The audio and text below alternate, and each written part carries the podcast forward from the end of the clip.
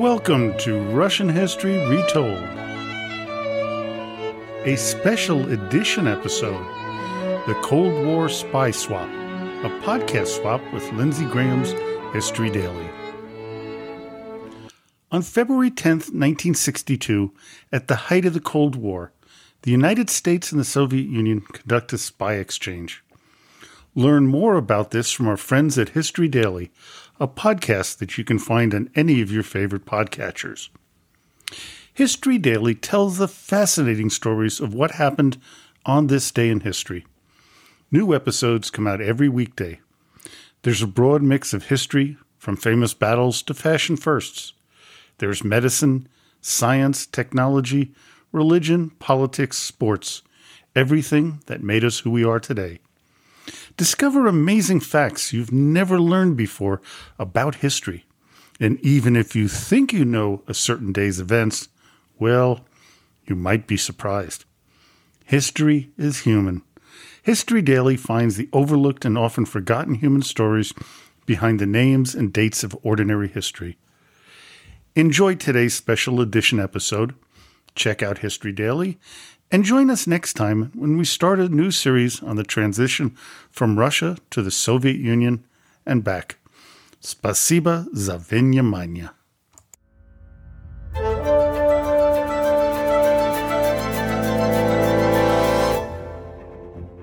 I grew up in the 70s and 80s with movies like Red Dawn and Rocky IV informing my view of the Cold War. There was also Firefox, wherein burnt out pilot Clint Eastwood is smuggled into the Soviet Union to steal a top secret super advanced warplane.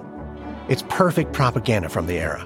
A coldly menacing Soviet war machine has developed a superweapon, but a lone, plucky American is going to steal it. But first, he has to learn how to think in Russian because a plane is flown by brainwaves. It's ridiculous and it's fun. Two things the real Cold War definitely was not. But the period of superpower tension that stretched from the end of World War II into the early 1990s was certainly fascinating, and the podcast we're featuring today proves it. Cold War Conversations tells untold stories of the Cold War from those on the front lines, eyewitnesses who have often never shared their stories in audio before. Every week, Cold War Conversations interviews a participant in the Cold War a soldier, a spy, a pilot, or dissident, people who experienced the Cold War personally. Today's episode is a conversation with Rick Shreve, a United States Air Force F 111 pilot based in the UK during the Cold War. You'll hear about his early career as a fighter pilot and then his transfer to the F 111, a plane that, while not as advanced as the Firefox, there's no brainwave controls apparently, but still a remarkable piece of military engineering. And Rick was trained to fly it to carry out missions against Warsaw Pact forces in Europe, including using nuclear devices to attack targets in the Soviet Union and East Germany. Thankfully, that mission never came. So please enjoy this episode from the podcast Cold War Conversations. We put some links in the episode notes, so be sure to search for and follow Cold War Conversations for more. I mean, we were told when we got there that our goal in life was to survive a week, uh, take as many of them with us as we could before we'd go, and uh, try to make them use as many of their expendables as we could, and that the follow on forces from the States would win the war. Did you believe that? If it had happened, yeah. This is Cold War Conversations. If you're new here, you've come to the right place to listen to first hand Cold War history accounts. Do make sure you follow us in your podcast app so that you don't miss out on future episodes.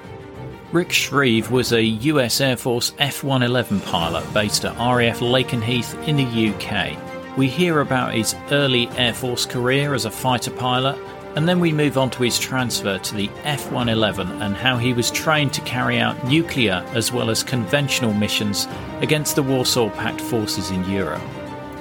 He describes his low level training missions to attack targets in the Soviet Union and East Germany, where he recalls a near fatal incident amongst the Scottish lochs.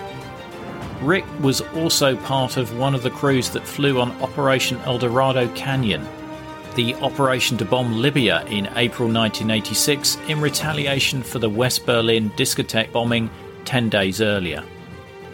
Rick gives you a very frank and honest view of his role in the US Air Force and his approach to the huge responsibilities he carried. In his later career, he flew civil airliners with Pan Am and recalls how he was astonished to fly over the Warsaw Pact airfield he had been tasked to attack in the event of war. Now, if you have listened this far, I know that you are enjoying the podcast, so I'm asking for one off or monthly donations to support my work and enable me to continue producing the podcast. If you become a monthly supporter via Patreon, you will get the sought after Cold War Conversations coaster as a thank you and bask in the warm glow of knowing that you are helping to preserve Cold War history. Just go to coldwarconversations.com slash donate.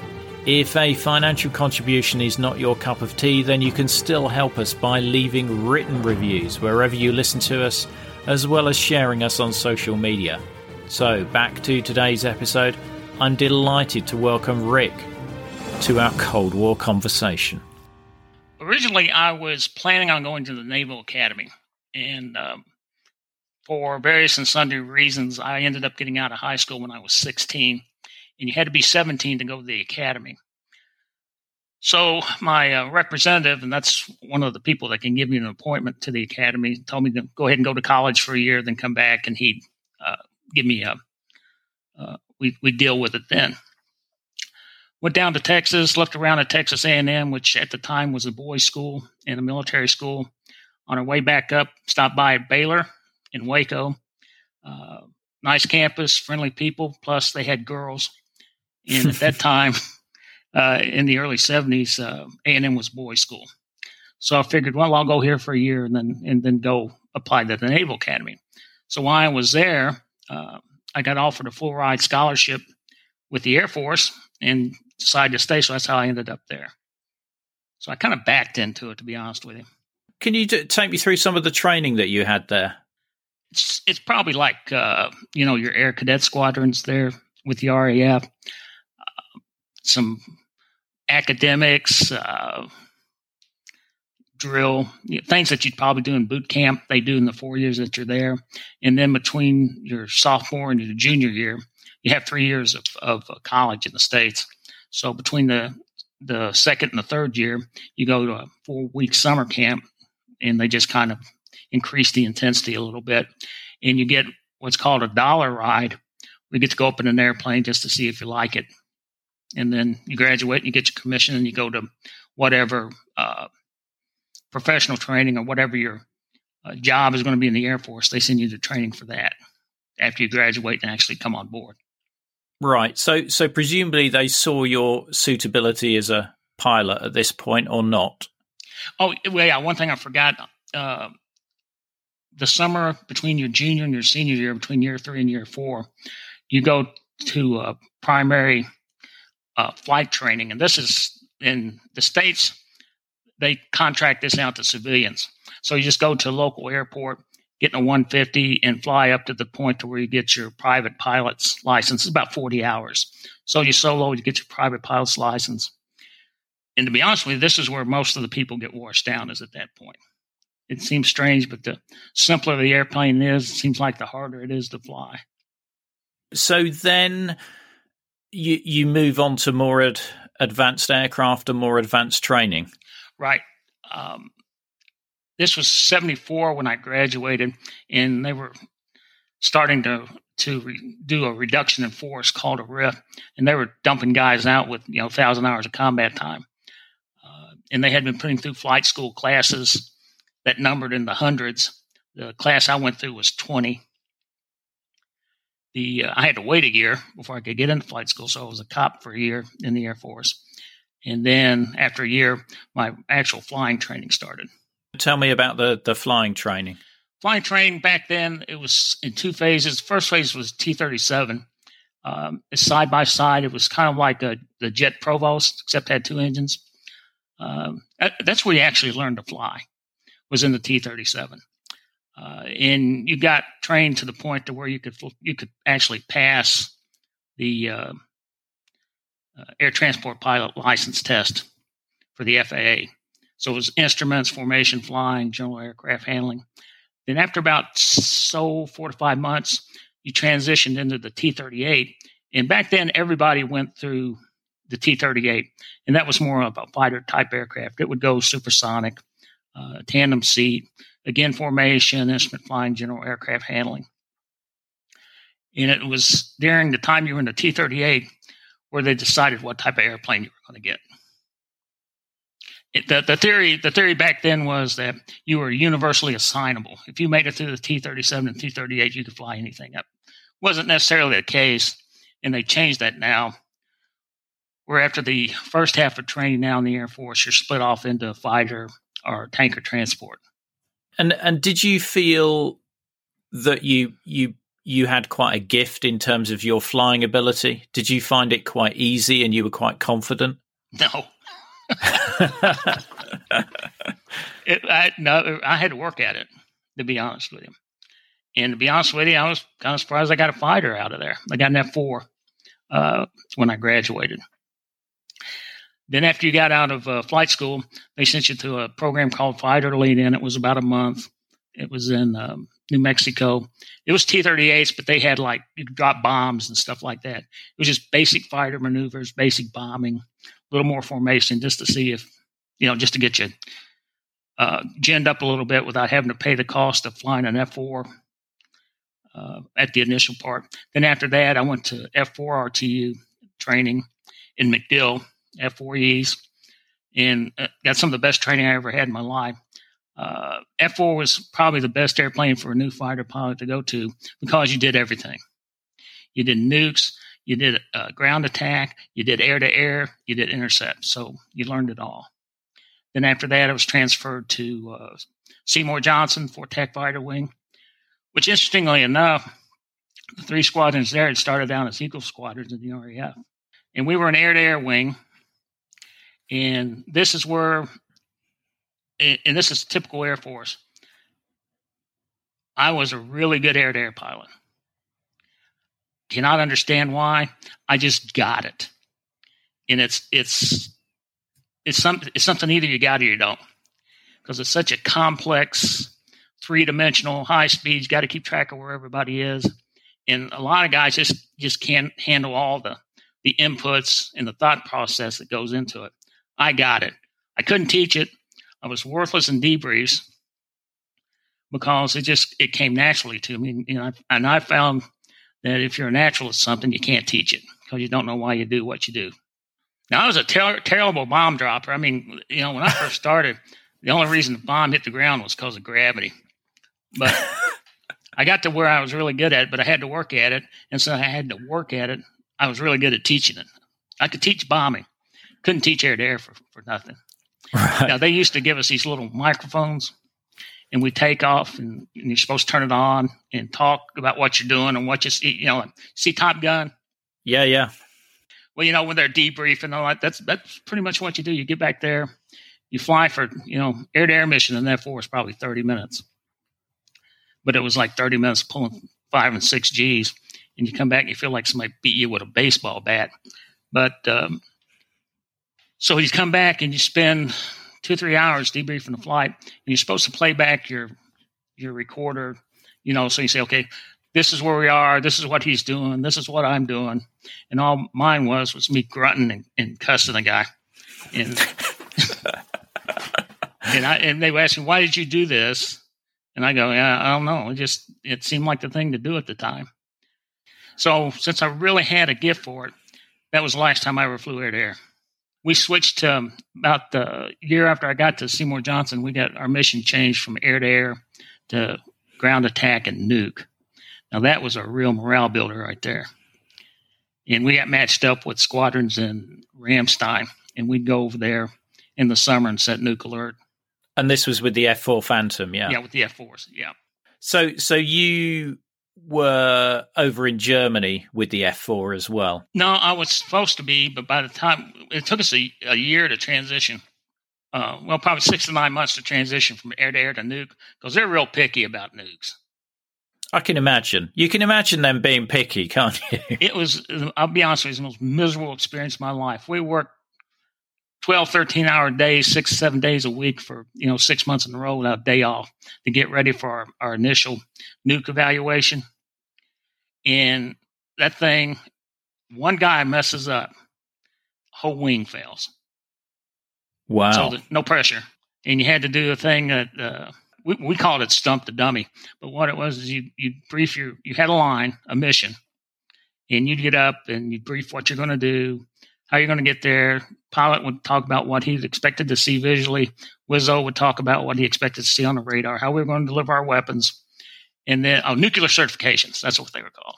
Each crew had to do one, and then there was like a table full of experts around the table. After you did your briefing, and each one of these, uh, like you'd have like a weapons guy, you'd have a maintenance guy, you'd have a plans guy. They didn't know crap about anything other than their own little bailiwick. And after you did your briefing, you'd stand up there, and I mean, I've, I've been up there for like two, three hours answering questions, just and not looking at anything. Just you're supposed to know it. Was there any sort of extra psychological evaluation with nukes or not? Probably think I think that probably comes under don't ask questions you can't stand the answer to. it, it's it was a different world back then. I mean, I went back to Lakenheath a couple of years ago, and some of the people I went and said, "Well, you're gonna they're going to have you talk to the pilots." And I went, "Yeah, no, we're like pirates to them." It it the the culture has changed so much that yeah, yeah they don't want us speaking to these guys. Yeah, I mean they they kind of probably played a little bit more attention to you as uh, yeah, well, yeah, not in the fighters. They did. They, I mean, they pretended like they did, but they didn't. We're, we're, we were not a deep introspective group. I mean, pretty much what you saw was what you got. I just wanted to go quickly back to the the training side because I understand you were training with some royalty as well. Yeah, the flight school class, half of it, uh, like I say, there were like we start out with 20 Americans and they got culled down to about 15. Then they dumped a bunch of Kuwaitis in with us. And uh, it included a crown prince of Kuwait, Al Sabah, I believe his name was.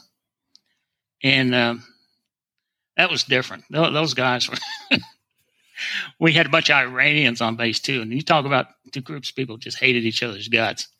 The Kuwaitis and Iranians couldn't, couldn't, couldn't stand each other we'd have to play soccer since they, you know, was part of our athletic program, which we hated. But I mean, that's the only thing they knew how to play. And they'd spend time fighting as opposed to playing soccer. And, well, we just kind of watch them and wonder what what the big deal was. But yeah, he was there. Oh, one one interesting story though. Um, when we did our nuclear certification, uh, they brought some guys over from NATO in uh, USAFE, Air Forces Europe, to do the certification since we were going to actually be sitting alert over in, in Germany. And so I'm up there and we're doing okay. And then this plans guy from NATO goes, uh, Well, uh, Captain Shreve, why don't you just basically summarize the uh, uh, contents of NATO op plan Mukti Muck? I'm sitting there thinking a minute. And I, I'm sitting there thinking, I don't have any earthly idea what this guy's talking about and I'm just getting ready to start tap dancing and BSing this guy. And so I went, looked at my Wizzo and said, You heard of that? And he goes, No. I look at him and said, Major, I don't have any earthly idea what you're talking about. And the wing commander, you could just see him like melt because he thought, Okay, this is it. This moron has cost the wing our certification. But then the NATO plans guy looks over to our plans guy and says, Y'all did get that, Ted. It's a new pub. And said, No, so we haven't gotten it. He goes, Well, Captain, I guess you wouldn't know it, would you? And I went, Yeah, I guess not. Wow, it's a good job you didn't go down the BS route. Well, then, it? it was it was mighty tempting. brilliant, brilliant stuff. So with with the F four, I mean, for some, you end up as an instructor, don't you? At some point, I was a simulator instructor in F fours, and then after F fours, I got sent to uh, T, to be a T thirty seven instructor in Reese Air Force Base in Lubbock. I was an instructor there for three years, and then after that, they I was fully expecting to go back to the F four or hopefully an F fifteen, but then for some reason they decided I'd be really good for an F one eleven, which I wasn't thrilled about because they had them stationed over at Cannon Air Force Base, which is about 100 miles away from Lubbock, and they just didn't. They were just having so much trouble with that with the planes and the engines and the airframes. They just didn't fly. I mean, they'd sat for months without turning a wheel. But then they said I was going to go to Lakenheath in England. I went, yeah, okay. I'm, I'm going to sit around somewhere. I just didn't sit around over there. So I got transferred over there, and we had the F model 111s, and that was probably the best model we had. And we flew a lot. We didn't have the trouble that they had with the D's, D models at Cannon. How different is it flying an F111 versus the F4? It's a it's a different airplane. It's a different culture. It's a different mindset. Um, F4, man, the first thing you want to do is dump your bombs and, and start hassling. You know, you, you want that air to air kill if you can. F 111, it's, you know, drop your bombs, run away. Uh, it had abs- it had zero air to air capability. I mean, unless you're like fighting a space shuttle or something, you might have a chance with that. But other than that, you're, you're a bomb dropper. I think I read there was an interesting defensive maneuver called torching. Well, torching and, and biffing. Torching is for tonight the in the F one eleven the dump mast is in between the burner cans when you dump fuel. So what we do at at night, if we were bored or if somebody was chasing us at night or at air shows, was you start dumping fuel and you light one of the afterburners and you get about a 40 foot flame shooting out of the back of the plane. I mean, it's the most awesome thing uh, that you can see. I mean, the burners on the F4, or excuse me, the F111 are impressive to begin with. You can see them in the daytime. The burners coming out. And then you have about a 40, 50 foot flame come out of the back end of that thing. That'll that'll get your attention. Plus, it'll blind you at night if somebody's behind you. And then the other thing is, is a lot of times we carried retarded bombs, the bombs with parachutes on them. Mm-hmm. And if somebody was behind us, uh, the fence we were going to use is we were going to drop one off. So it would, you know, she'd come out and fall behind us and it'd blow up in front of him. And and that was really the only. Yeah. Well, our our, def- our defense was the terrain following radar and speed, because we'd go like a striped butted monkey, and there wasn't anything that could catch like us a down like a what? Did you say? striped butted monkey. Sorry, it's just a term we used. It go That's really brilliant. fast. That's a great. That's a great term. I, I might be using that in the future. Well, we actually, well, you, you can edit this part out. The really term is a striped ass ape, but Oh yeah, you you don't need to uh, censor for this show. Don't okay, don't worry. can take out don't you want to worry. Don't worry, Rick. Because because I understand the the F one eleven was the only plane without an airspeed limit, or is that yeah, it, and again, I may be mistaken on this. It's been so long since I looked into the Dash One, but I believe it is. it, it didn't have a Q limit. It had a temperature limit. It started to burn up, and I had and there was a warning light in the cockpit that all it said was slow down. it, there was a, a temperature sensor on the on the skin of the airplane, and there was actually a little gauge that showed you how high it was getting. And when it got too hot, the slowdown light would come on. I got to come on one time, but that was that was it. so, well, what was the sort of uh, limit you managed to take an F one eleven to? It was uh, between Christmas and New Year's, and and you guys shut down. I mean, RAF's flying club. So between Christmas and New Year's, you guys just took the rest of year off. Us, we had to go fly and burn off all the excess gas we had, as opposed to saving it for the next year because it was a budget thing. So we just go, you know, we couldn't get on the range, couldn't fly low level, couldn't do anything. Uh, so we're just out there drilling holes in the sky. And I was up with a Wizzo one time and we're cruising along. We're just, you know, trying to figure out something to do to, to kill the time. I went, how, how fast you ever been? He says, oh, probably 1.5, 1.6. I went, man, let's see how fast this thing will go. So talk to Scottish military radar. I don't know if you're aware of it, but in the UK back then there was civilian radar control, air traffic control, and then there was military air traffic control. Right. And we dealt with, dealt with the military guys. So where we were was Scottish military radar, and so he just points us out toward Norway and says, "Let her rip." And uh, we got 2.02 when the paint started burning off. Wow. And I've had it down to I think I was going 1.2, 1.3 at 100 feet at red flag one time. At hundred feet off the ground. Yeah, yeah. Now that you can tell you that that you can tell you're going fast. You got to trust in your terrain following radar for that, surely. I wasn't. I was hand flying that one. You can only go down 200 feet with the TFRs. Hand flying at hundred feet. Yeah, Whoa. Yeah. that's what I got paid for. Yeah. You know, other than that, they have monkey do it. The buttered monkey. Yeah, Wow, wow, that that's in, that's incredible. What what were your first impressions of the UK when you arrived? Like living in the states in the forties. yeah, you know, it's like you never knew what your telephone number was because you know it's like our my phone number where we live was Castle Acre two four one, but the numbers you know you dial depending on where you were. You know, you had to go in the call box and get out the little chart, and it told you what you know prefix numbers you had to use. You know, based upon where you're calling from, and and and you could actually hear the mechanical switches click over as it went through the transfer stations. Yeah, yeah. to finally get to where you were going and we got mail twice a day. That was nice. And nobody ever did anything on the phone. It was always by letter. Yeah. But uh, we we made a conscious effort. Um, we lived in this great big old, uh, well, we call it a mansion, big old country house about 20 miles outside of the base. We, we made a conscious effort that we were going to live amongst the natives.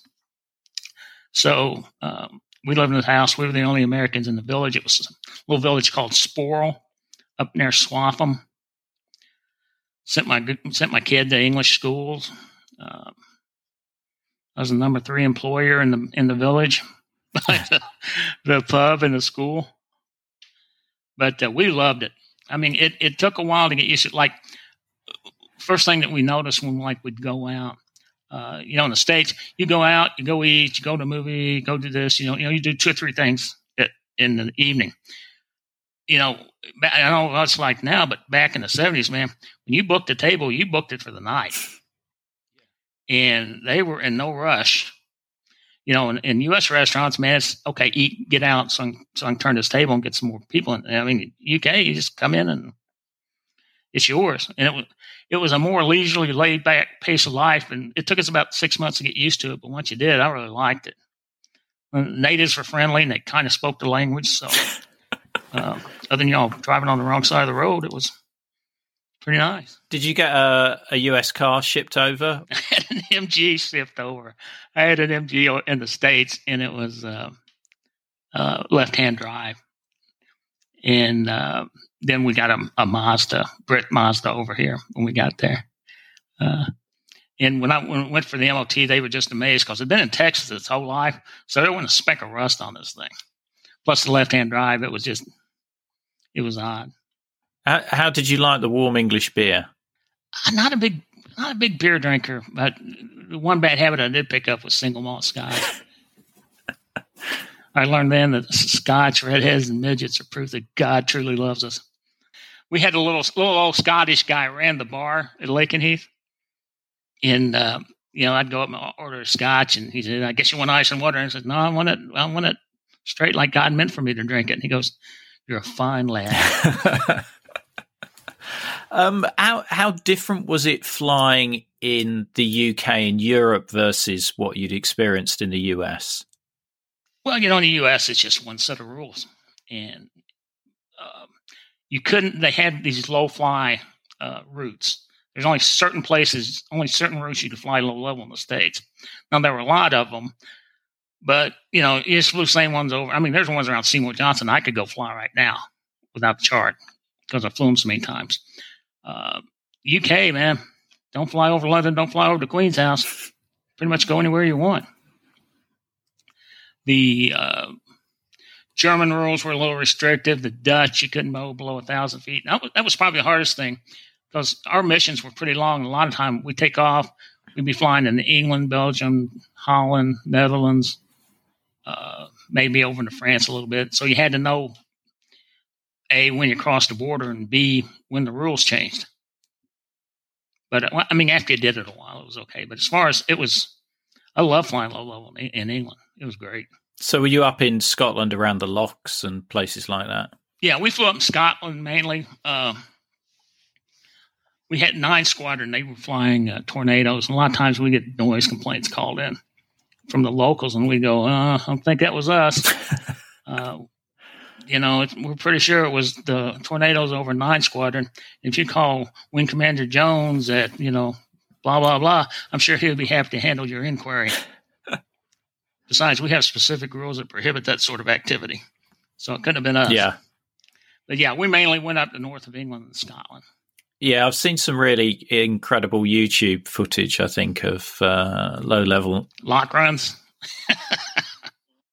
yeah, yeah, yeah. The loch runs, um, which looked pretty low to me. yeah, uh, you know, it's all a matter of uh, rel- it's all relative. It's what you're used to. You know, first time you fly terrain following radar at night and the weather, it's you know your butt's so clenched up you couldn't drive a needle up it with a sledgehammer.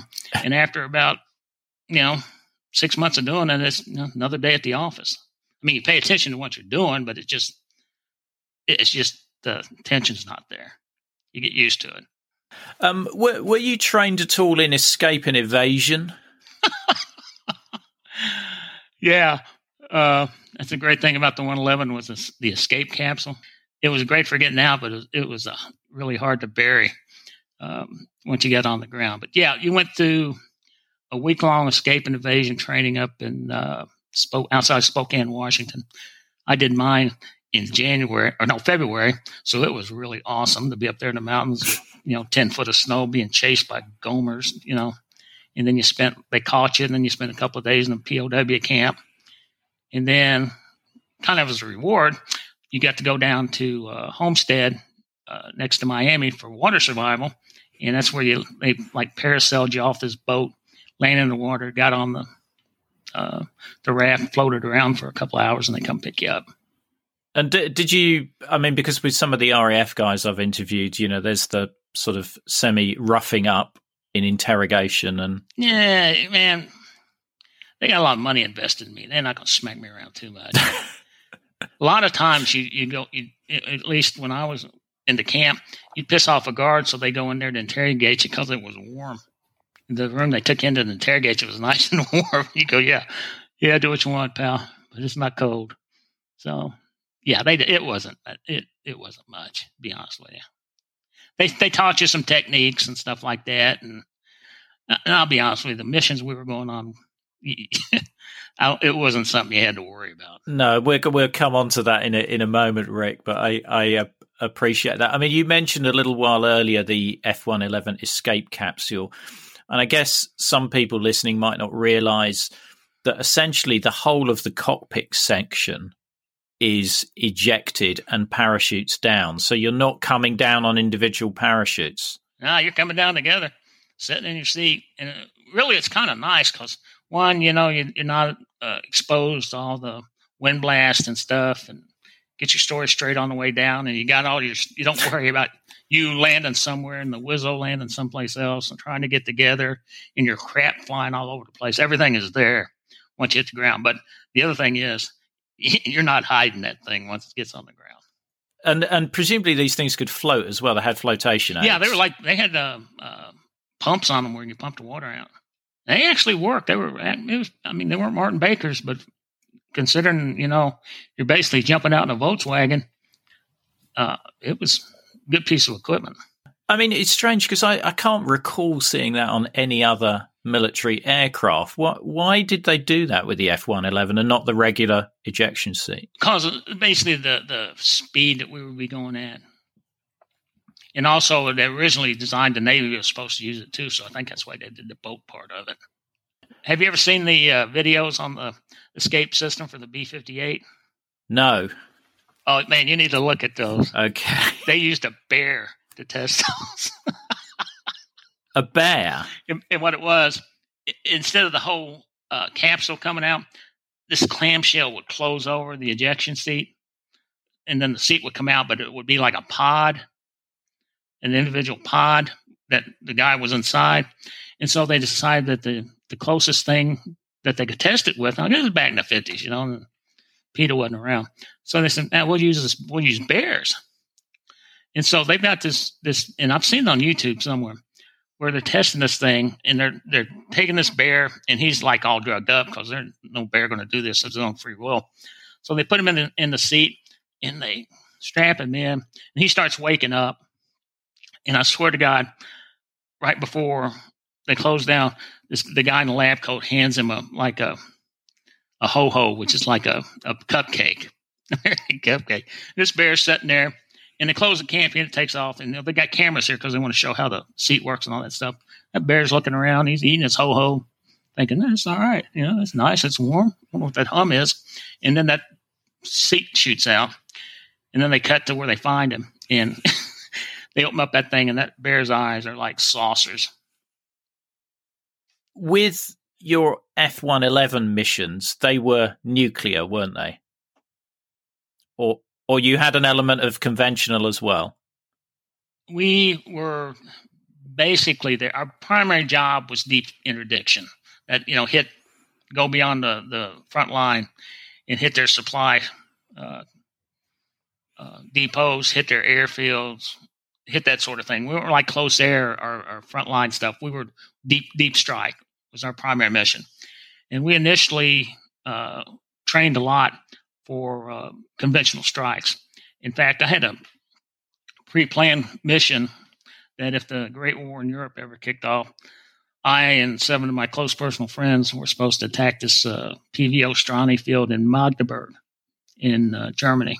So we already had that would have been our first first plan. We already already knew what my first mission would be if the Great European War ever kicked off. I mean, we were told when we got there that our goal in life was to survive a week, uh, take as many of them with us as we could before we go, and uh, try to make them use as many of their expendables as we could, and that the follow-on forces from the states would win the war. Did you believe that? If it had happened, yeah. we would have took the brunt, and then the guys coming after us would have won. Assuming it didn't go nuclear. Even if it went nuclear. And what, what, what was your interpretation of winning then, if it went nuclear? That they didn't march into America. Right. Sorry, England, but yeah, yeah. So Europe would be this irradiated desert, yeah. but uh, yeah, but we'd be okay and we'd take y'all back with us if we. Oh, thanks. I mean, you gotta you gotta be realistic about that stuff. I mean, yeah. And I'll be honest with you, I never thought it would happen because I didn't think anybody was that stupid. You know, I, I've always thought that the the Soviets did what they did.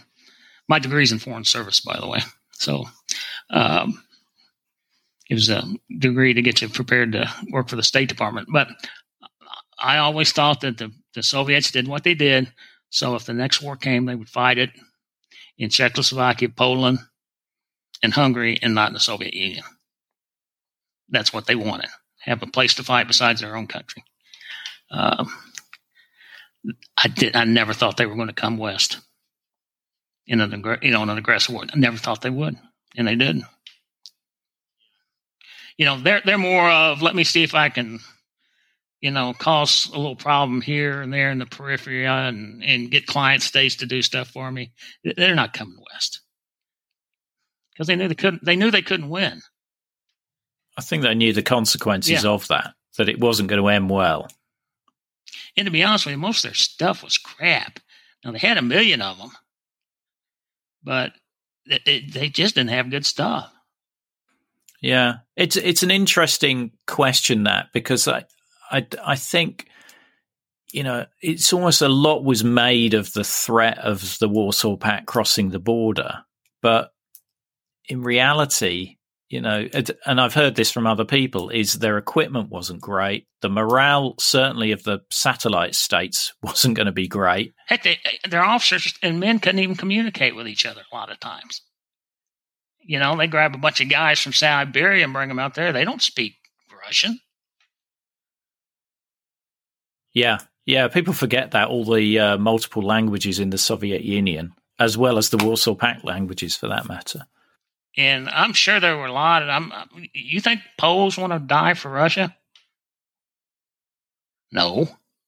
No. No, they've well, the Poles had a beef with Russia over a number of uh, bits of previous history as well. Yeah. So uh, it was uh, always going to be challenging. Um, so you you talked about your conventional mission um, for for Magdeburg with the nuclear missions. Did you know what your target was for that?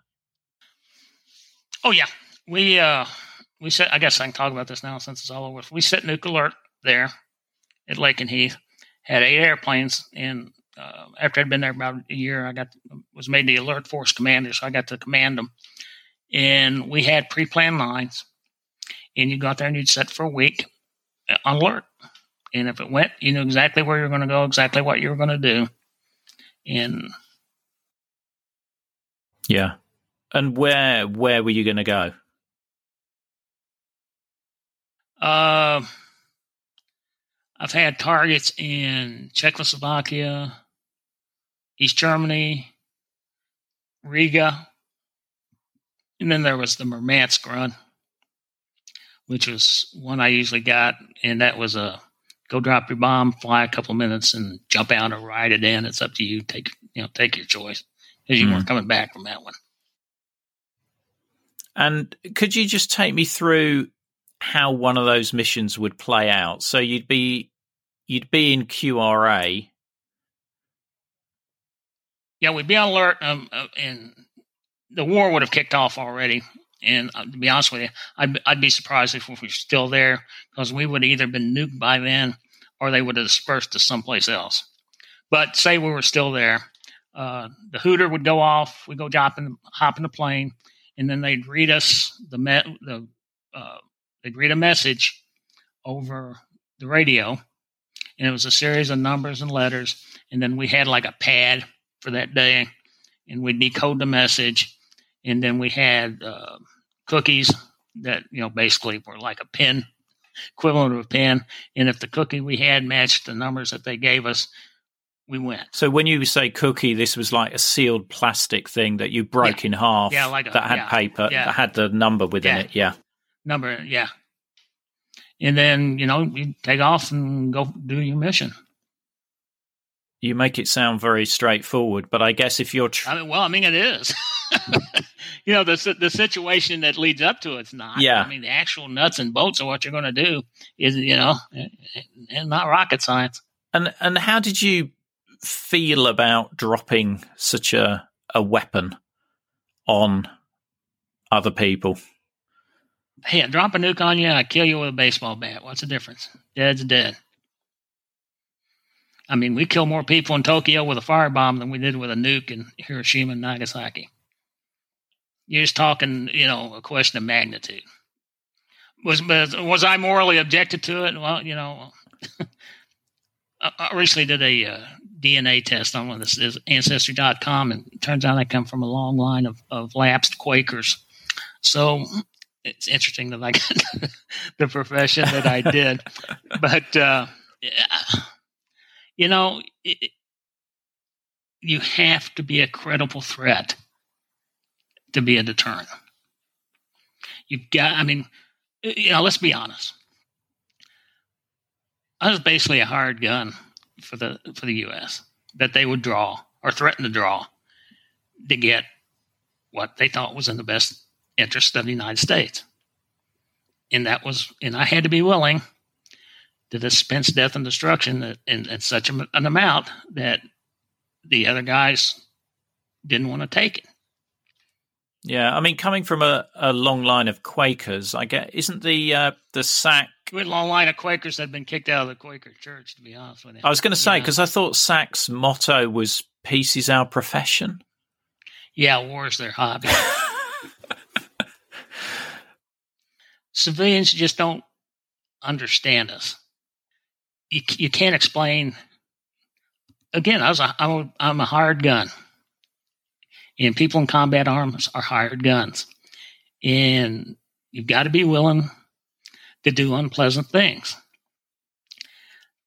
under direction.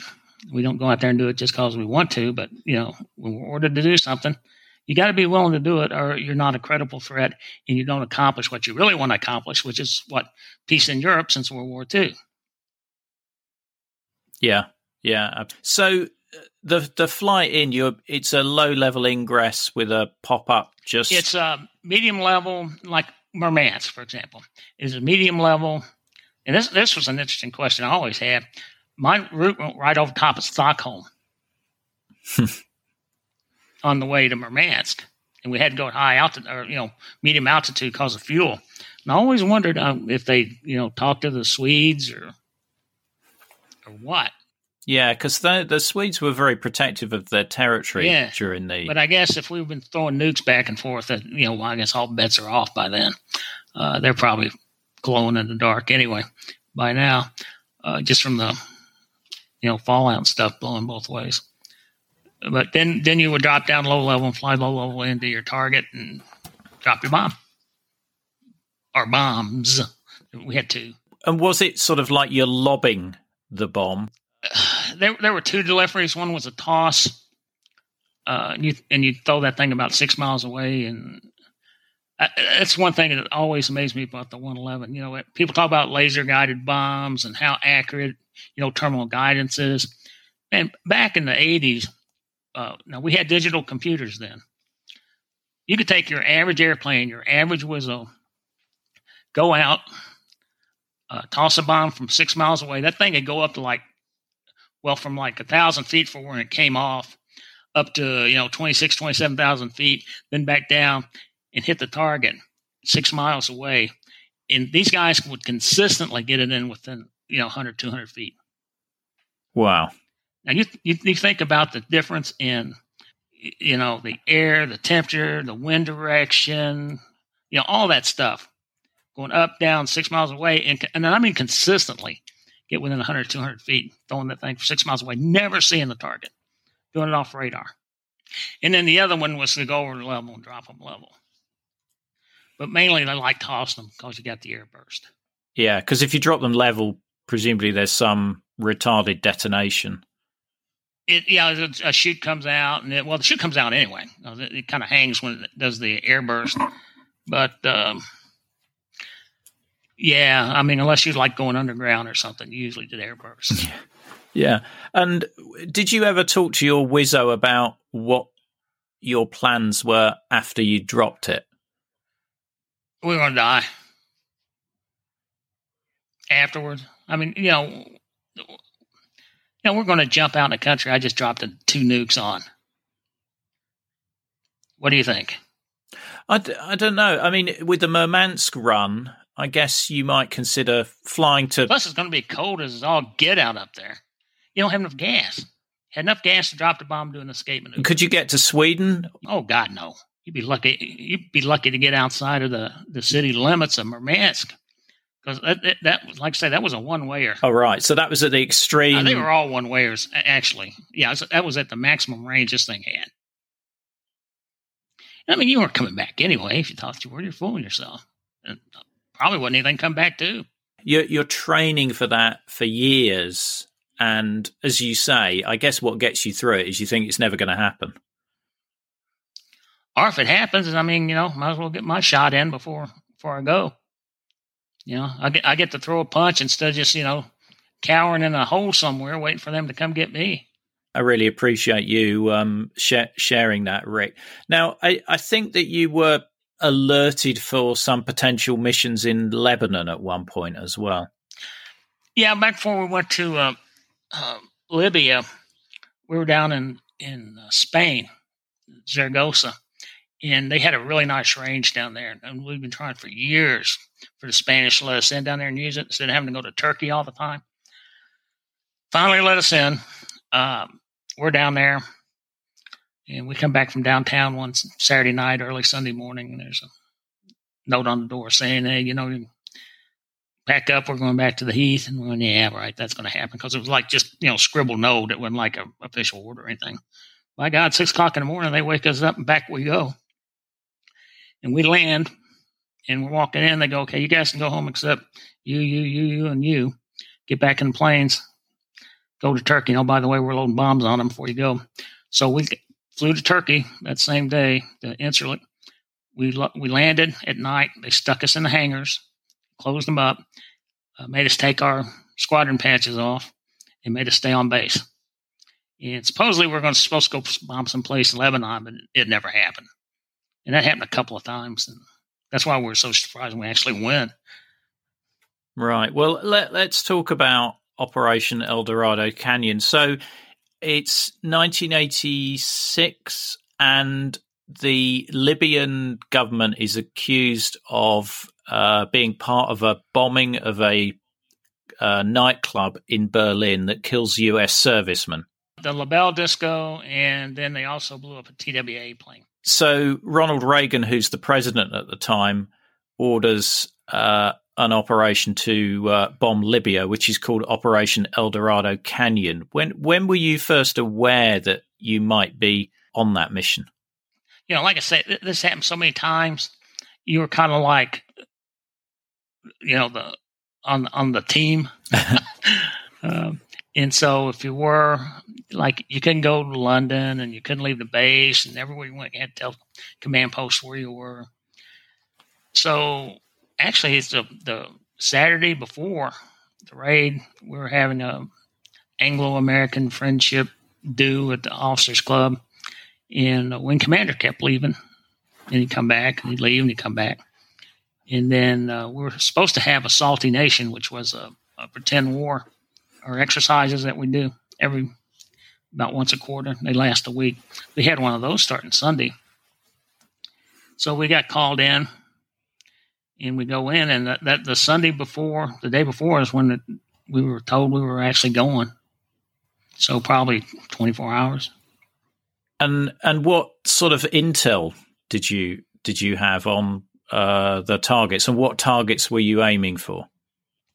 There was uh, his house. There was a sports center which had a pool that I guess they used to train frogmen, and then there's Tripoli Airport in the south. Those were the three targets. And then the Navy did something in Benghazi. I mean, you mentioned these other operations that got cancelled at the last minute. When when did you know that this was actually going to be for real? when we walked out to the planes. And and what about your? I mean, obviously this is different to a to some of the. Well, it was a different mission to what you were probably expecting to do. Uh, what what were your instructions if you were shot down? We weren't given any. So it's just make it up as you go along. Yeah. Wow. Yeah. I mean, I'm I'm trying to think. I don't think anybody tried to make it to the water. I think was the main thing. If we got on over the water, we would be okay because the Navy would come get us. Otherwise, it's just you know you had your standard escape and evasion things that you did if you got shot down. Yeah, so you'd have, I guess you'd have a location beacon or something with you. Yeah, I mean you had to you know get away from the capsule, you know, go high, make contact, and then try to find a place for them to pick you up but they didn't have like any safe areas or anything like that. I mean, it just makes you think. I mean, whoever thought of that is, that capsule didn't really think through the whole escape and evasion piece, did they? Well, the main thing is is survival. You go out of that airplane at 100 feet going 1.2, 1.3. You're not living through that. So I guess it's you know six one half dozen the other. Yeah. So how how long was the the flight? I was the second one in the air, last one on the ground, and I was like fourteen point two, I think. Wow, was I think that was the longest mission. It was the longest tactical bombing mission in history. I mean, we could have flown that thing from the states yeah. In that amount of time. So was that even longer than the uh, Black Buck flight to from Ascension Island to the Falklands? Oh God, no! That one was I think that one was like 20 something, wasn't it? They had an airplane they could walk around in, and that one, though. And again, after eight hours, you know, seven, eight hours, it's just a matter of degree.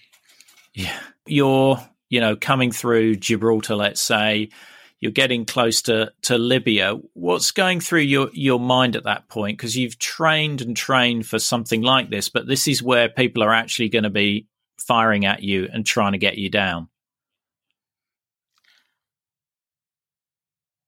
okay, people are going to think I'm nuts. But I think I and the vast majority of people in that flight were going, well, thank God we're finally going to get to do what we've been trained to do.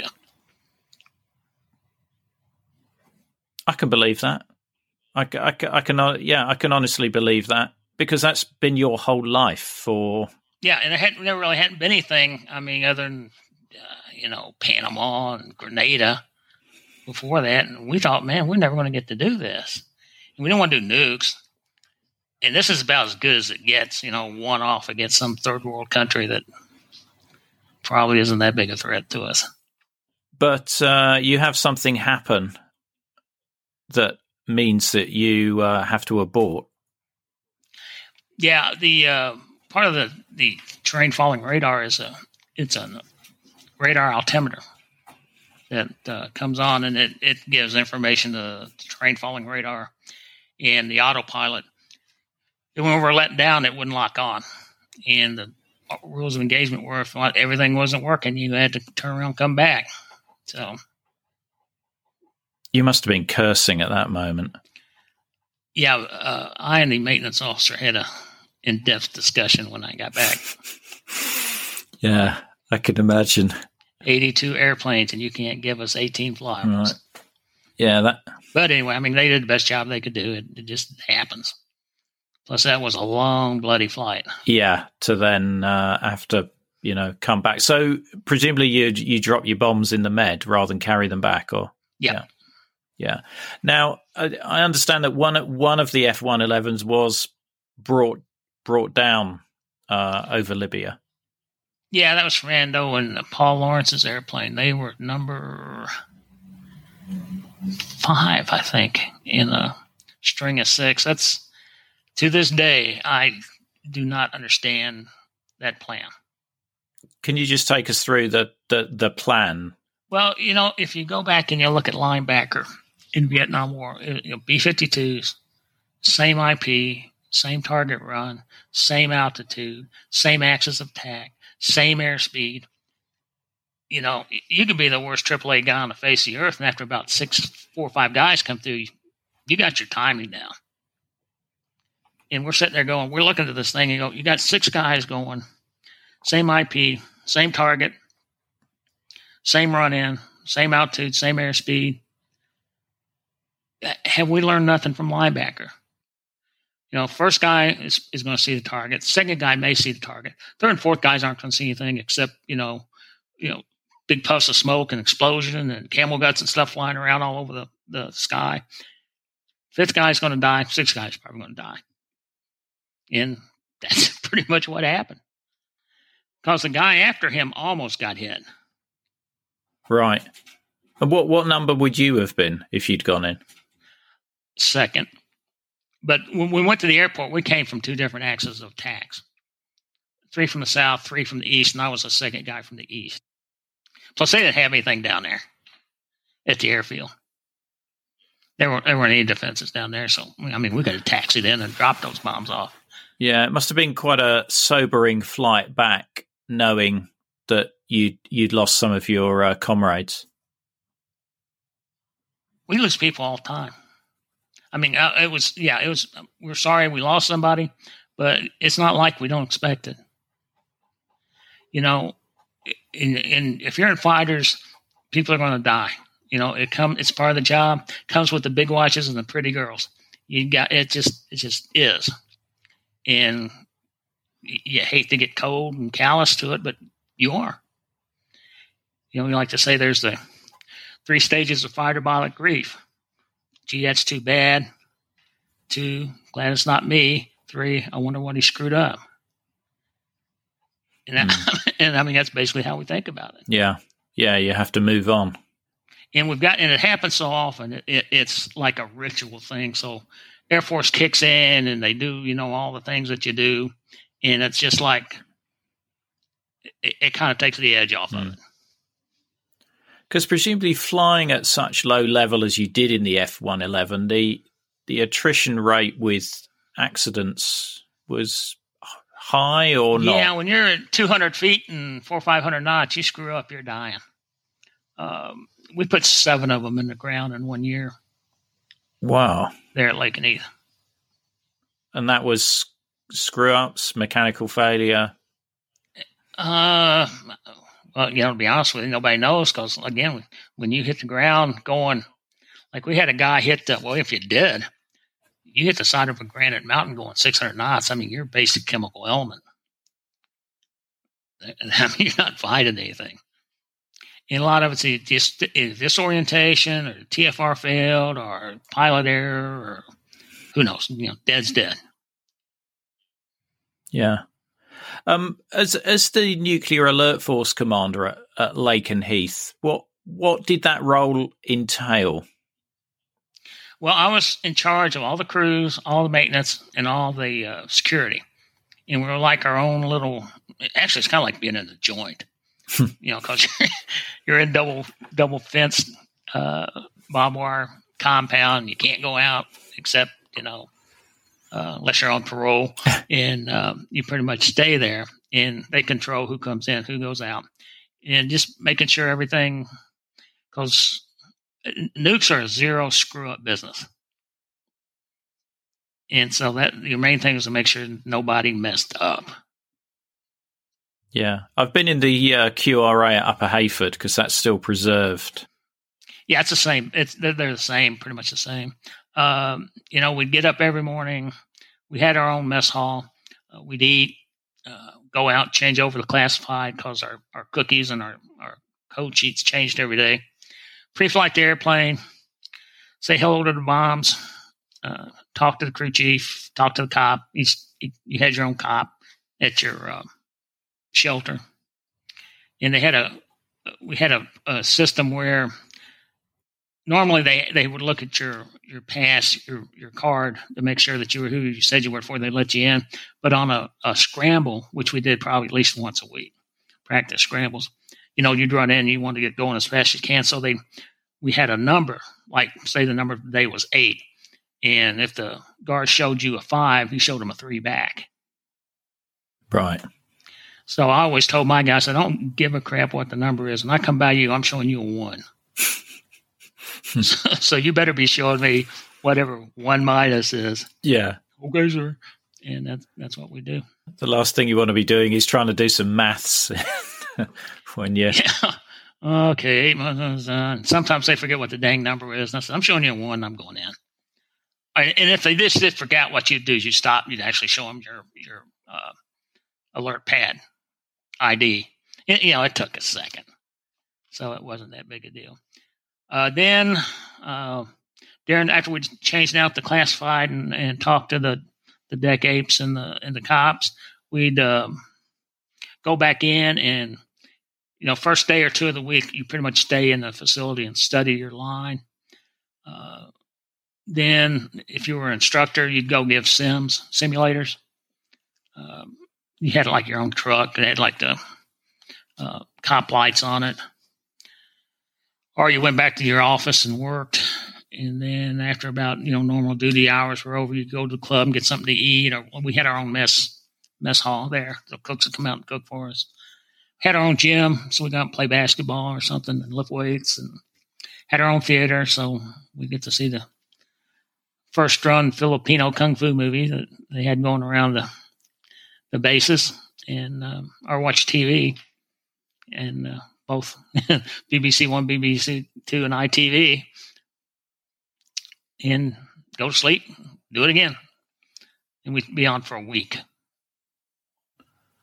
And if something come up, I'd always, you know, I'd have to, you know, take care of it. They tell me if they were like doing maintenance on an airplane, or if a plane was down, or they had to swap out a cop for some reason. And uh, okay, but uh, I was just somebody that could the wing commander have to yell at if something happened out there. Yeah, yeah. But it, very few things happened out there because people were serious around those things. That that was a career ender. I've interviewed one of the cops at Upper Heyford, um, and that was God. Their jobs. That was interesting. Yeah, uh, I wouldn't do that for all the tea in China. I'd rather be a prison guard than do that. But you know, one time we were, we were having a, a, salty nation coming up, so we were going to change over early on a Sunday. We usually change over on Mondays, but they were going to change over on Sunday to get the crew in before the salty nation started. Sorry, you you said salty nation. What what is that? That's that, that's the name for the exercises that we do to get prepared for our operational readiness inspections. It's just something they came up with. They got call it something. Um, so we're out there playing basketball, and one of the Wizzos twists his ankle, like really bad. And it's about 30 minutes from changeover, and we're going, well, what are we going to do? I said, well, I'll tell you what we're going to do. We're going to take him, get this pilot, stuff his butt in his cockpit, and we're going to wait until his relief comes out Because if you think I'm calling the wing commander and telling him that I get to do an early changeover because this numbnuts twisted his ankle, they'll never let us play basketball out here ever again. so we stuck them in the airplane and waited till it changed over, and then we took him over to the hospital. He's okay. Brilliant. Can you tell me anything about the war games? Yeah, they were again. We called them Salty Nations, and they would start out always at about three o'clock Sunday or Monday morning. The hooter would go off, and then we'd do a recall. And what that was is the command post would call the squadron commanders. Squadron commanders would call their uh, assistants and their ops guys, and there'd be like maybe three officers before them. And it was like a pyramid recall. Everybody would call somebody else. And then after you called the guy below you, you'd come into the base and you'd start. You bring all your stuff. And it ran for like uh, you had 12 hour shifts because mainly because that's the duty day limit was 12 hours for fly, flyers. First thing you do is you come in and then you uh, they give you an intel brief. There'd be a scenario like the war. We'd fight the war up in Scotland normally, and like the Hadrian's Wall would be the FEBA, Forward Edge of Battle area and then all the bad guys would be in Scotland. And they do things like they give us intel briefs where the threats was, and, and it's kind of interesting. Sometimes they go, "Okay, if you see a green bus, you know that's that's a column of of T thirty fours." So we were, you know, to look at stuff. So if we saw one of those, we were supposed to report that when we got back. You know, just give you something to get used to looking for stuff. Because I mean, that is one of your things you should be doing when you're rooting around back in bad guy country is seeing where everybody is. And we get our missions and uh, we'd fly them. Uh, evaluators would be with us. They'd chase us. They'd be following us all over the place. Uh, they would get the RAF and the the Belgians and the Dutch, although you didn't have to ask them, they come do it even when they weren't supposed to. Would come in and, and attack us on our way up to where we were going or coming back. Um, about Wednesday, things weren't going to go weren't going really well. It was time for what was called a SELREL, selective release of nuclear weapons. So we'd send one or two out and drop nukes, and then that would obviously cause the the uh, the big war to kick off. And then Friday morning is when we had the elephant walk, and that's where they loaded every airplane we had on base that would fly with, you know, sim- well, they load the nukes. They load the, the practice nukes, which didn't have anything in them and then they download them, and then we go out and we'd fly, you know, simulated missions. And every air, and every airplane on base would take off. I mean, it was awesome watching these things. I mean, like seventy airplanes taking off at once. Wow. Well, I mean, you know, like one after the other, and we'd win, and then come back and debrief and take the rest of the weekend off. And then, you know, once a year, either USAFE would come over. The United uh, Air Forces Europe, our guys would come over and do an operational readiness inspection, which is basically the same thing. Oh, and we'd have like airfield attacks and stuff like that, and they'd blow up squadron buildings and they'd kill people and do kill removal and all that kind of stuff to see how you'd react, or you know how you would operate without the squadron. Or so, did they simulate like a ground attack on the airfield as well? Oh yeah, what they do is they'd have like uh, RAF or the Dutch and the Belgians come in and actually attack the field, and then the evaluator on the ground would set off like a smoke bomb. At where the, uh, you know, supposedly this guy dropped his bombs, and then you go over there and he'd hand you a card and he said, okay, this thing is like two thirds destroyed and there's like fifty casualties and that kind of stuff, or he'd point around, okay, you're dead, you're dead, you're dead, and then you're out. So the so USAFE would give us one uh, a year, and then on alternate years, NATO would come in and do it. And what was the difference with with NATO versus? It's more fun. it was more fun with NATO. Those boys had the big picture. In fact, we had a NATO attack about last one I was at was a NATO attack about, and uh, they'd sent a for some reason they sent a team over from from the state. And they hardly ever did that it was usually USAFE guys, but they sent TAC guys over for this NATO TACEVAL for some reason. Never understood that. And these guys had no earthly idea what we did or how we operated. NATO guys did. So anyway, we go through our, our drill, and come Friday, we get in, and man, we're smoking this thing. I mean, we're kicking butt. It's best TACEVAL we have ever done in our life. And turns out we had the, the best TACEVAL of any wing in Europe that year. So we're we're you know Friday we're patting ourselves on the back, talk, you know, thinking about what what good guys we are, and then the the TAC guy says, uh, eight o'clock in the morning, thirty five ten inspection all fighter squadrons, and thirty five ten inspection is dress. And uh, you know, if you've got your haircut, you have the right uniform. I don't know if uh, it, we're not like the RAF. We wear blues or dress blues for an official photo about every four years in their funeral. It's the only time we wear them. We never wear blues. But this clown wanted every pilot in his blues, dress blues, open ranks inspection that Saturday morning. it was a fiasco. Uh, you know, because they're like guys were out, you know, fighter pilots are fighter pilots. And there were guys that had uh, blues from like uh, three sets ago had the outside kangaroo pockets on them. I mean, those things hadn't been legal for like years, but that's all the guy had. And oh, we just got ripped on the 3510 inspection. We failed it. So we're doing, they're doing the out briefing, and the NATO guy who's in charge puts up his slides and goes, "Okay, you guys have been the best in in Europe in this best in Europe in this, best in Europe in this, best in Europe in this, as he goes through each, each one of the things that they evaluate us on. Gets to the 3510 inspection, goes, but apparently you gentlemen don't know how to dress, but we'll just go by that now. And, and that was the end of it. It just typical bloody American Air Force.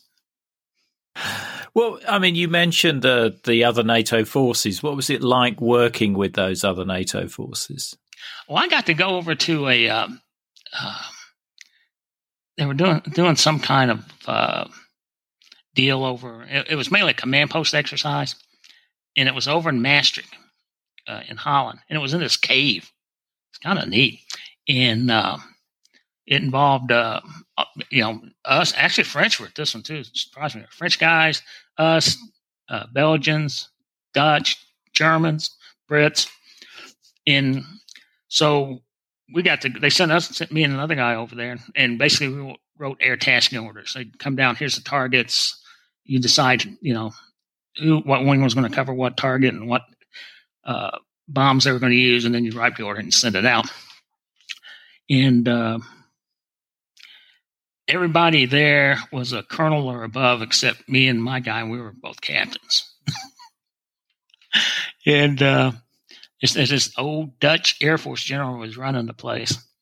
And then, you know, we'd have like a two hour lunch and it'd be like, you know, China, linen, white linen and wine. And it was just, it was just odd. But yeah, I mean, we, we got along with the, especially RAF. We got along with the Royal Air Force just fine. The ones we miss. A lot of times we go up to uh, we take the 111s up and land and let them practice servicing them and loading them out just to, so they could get, in case we ever had to divert in there after the war, they would know how to load the bombs and put the gas in the planes and, you know, oil them up. So we used to call that Leuchars for lunch. and we'd fly up like a RAF Leuchars and hand it over there to them for a couple of hours. We go to the club and have a gentleman's lunch, come back and get it and try to figure out what it was they were saying because they were all Scottish people. um, and of course, we we technically belonged to the RAF until the war kicked off. We had a, a wing commander, wing commander Mike, we used to call him, um, where if you did something uh, send against the mother country, you got to go talk to wing commander Mike. In one time, and I was in uh, stand eval. I gave uh, flight evaluations, and we had a long period of bad weather. So we hit a week where the weather was good. So I called one of the squadrons. I said, Hey, you give me eight airplanes, I'll give you 17 check rides. And uh, said, Yeah, okay. So we got that scheduled up. Then I called uh, Leuchars.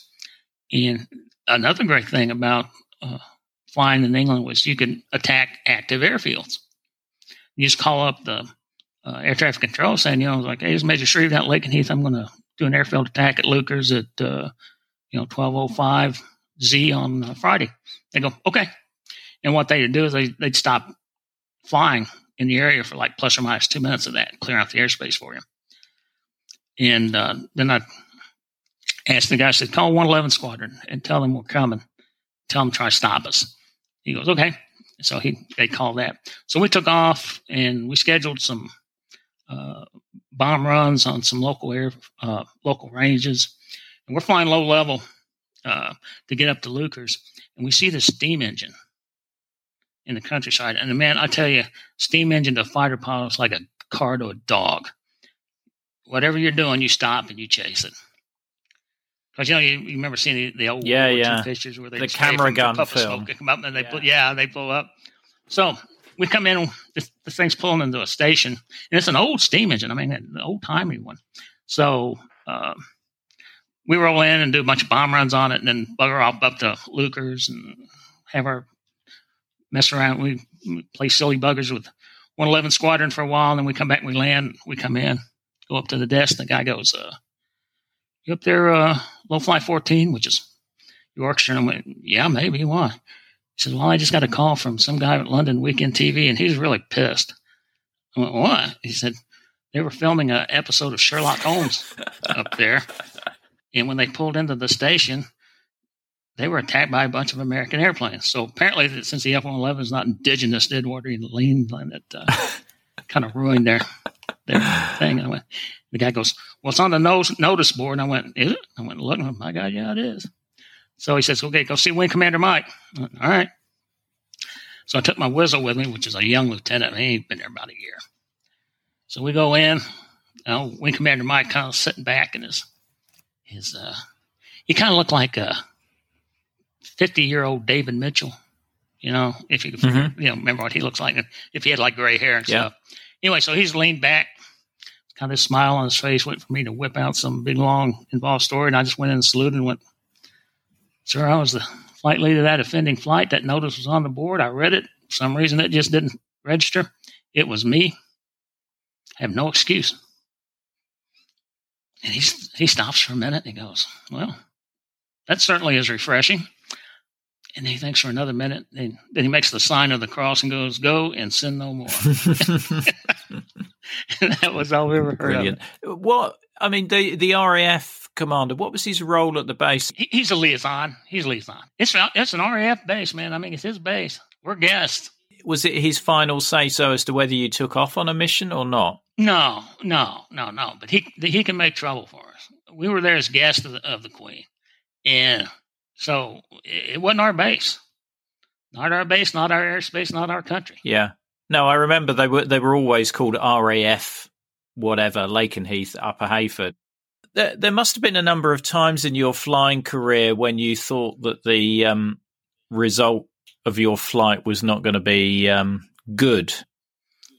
Oh, you mean times I thought I was going to meet Jesus or Odin or the devil? Well, who, whoever you, whoever you think you were probably going to meet. Can yeah. you could you tell me about any of those?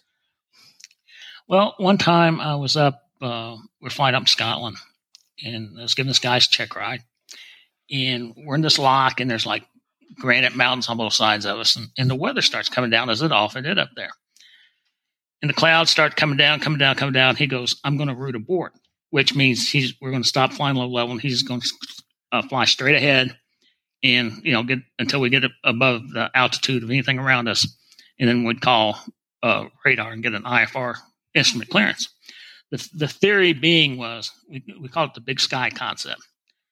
The chances, I mean, if I tried purposely to run into an airplane, I probably couldn't do it five times out of 10.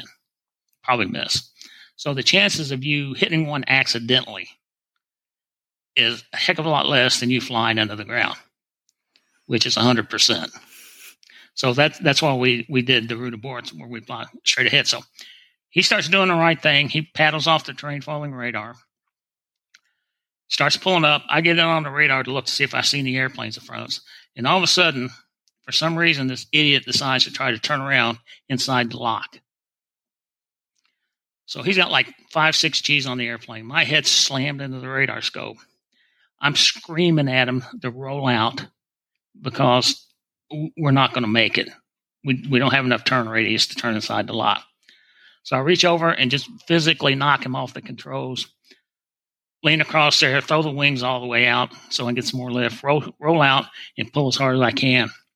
And we go up into the clouds. And I'm looking on the radar, and I can see the side of the mountain coming to us. You know, it's it's marching down the scope. And it got so close, I couldn't tell any difference between where it started and where it stopped. And I was expecting any minute now for that, you know, for us to hit the mountain. And we luckily scraped across top of it and, and got out. And, uh, for, unfortunately, I forgot to turn the tape recorder off. So there's about 54 seconds of me calling this guy everything I can think of, and I don't use the same word twice.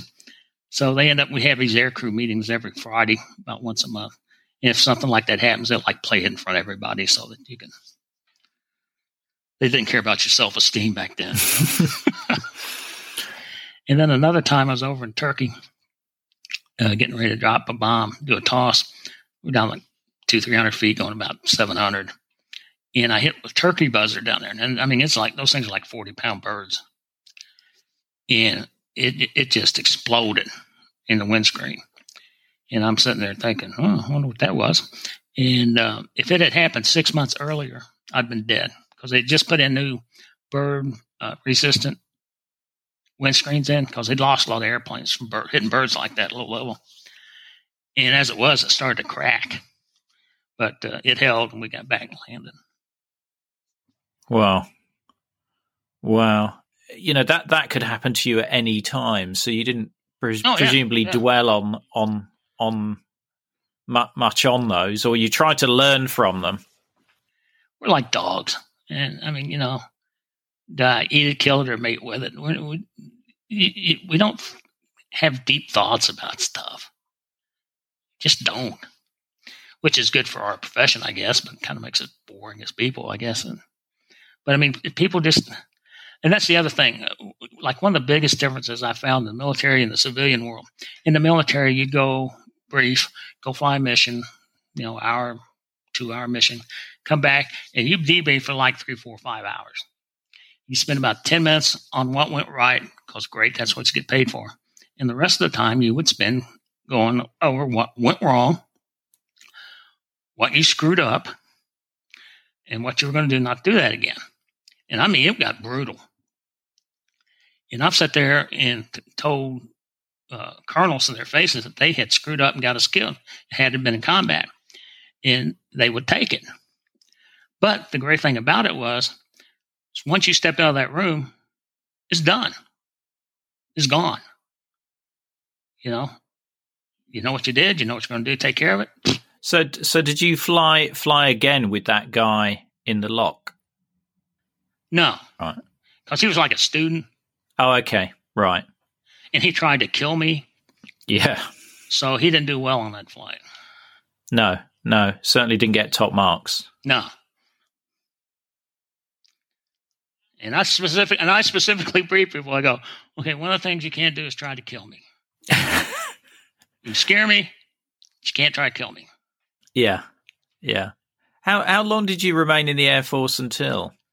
Uh almost fourteen years. 87, 80, I think 88 is when I got out. And then what did you move on to? I uh, went to Pan Am. From flying an F 111 to flying a 747, let's say, must be a real. well, I went to interview with Pan Am. Part of the things that you had to do was you had to do a simulator flight. And, you know, they got like 737s and 727s and DC 10s and 747s. So what do you take your your sim flight in? 747. I'm a fighter pilot. I'm sitting there going, okay, first of all, I don't use wheels. I use sticks. And what are these extra two throttles for? And but and you sit there and you turn the wheel and then it, it'd go like one potato, two potato, four thing would actually react because there was so much mass to the plane. That you, I mean, it's like taxiing a building. Uh, but I did okay. There were like probably 300 of us there and I couldn't tell, you know, a bit of difference amongst the, the three. I mean, we're basically the same guy. Uh, my interview was with three old flying boat guys. They called them clipper skippers. Flew the flying boats back in the 30s. Wow. So I'm sitting there, and the guy looks at my resume and throws me a approach plate and says, "What's that mean?" And I told him, and he's looked at my resume and says, "Oh, you were in England." I went, "Yes, sir." He goes, "Then I so I spent the next 55 minutes listening to World War II war stories and walked out and went, well, either I'm done or I'm hired. I mean, and, and I was like, I think they hired like 20 of us out of 300. So went down to Miami for 727 engineer training. About the second or third day that we're down there, they call us all into this conference room. And there's our, our union guys in there, couple of company guys, and a couple, of, couple of suits. And um, they go, in the history of Pan Am, there have been times when the U.S. government has called upon us to fly special missions for them. And we do. We have, and we will continue to do so. reason we're here today is we want to know if you want to volunteer to fly these missions. You don't have to if you don't want to. There's no extra compensation. Um, there's no stigma attached if you don't want to do it. But we just want to let you know that this we do these things, and do you want to do it if the opportunity comes? So, yeah, okay, I'll do that. And that's how we ended up doing Desert Storm. But I did uh, 7 2 out of uh, New York for a while. And then the neatest thing was I got to go over to Berlin for a couple of years on the 7 2. And this is back when the wall was still up.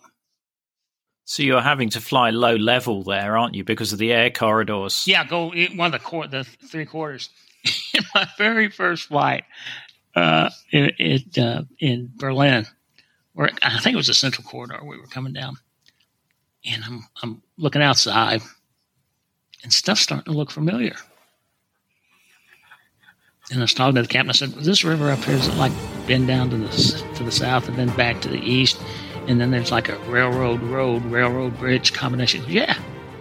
He says, "And there's like four power lines that cross it further on down. Yeah. Is this, is this like this big castle thing off the left? He goes, Yeah, when you've been down here for? And I went, No. Says, Is there a big airfield down here? and we flew right over the top of that airfield at Magnum. Wow. That I was that was my target. How do I know this? How do I know all this stuff? And it was, you know, from studying the, the target photos. That was an episode from the podcast Cold War Conversations please search for and follow Cold War Conversations wherever you get your podcasts. To make it a little easier, we put a link in the episode notes.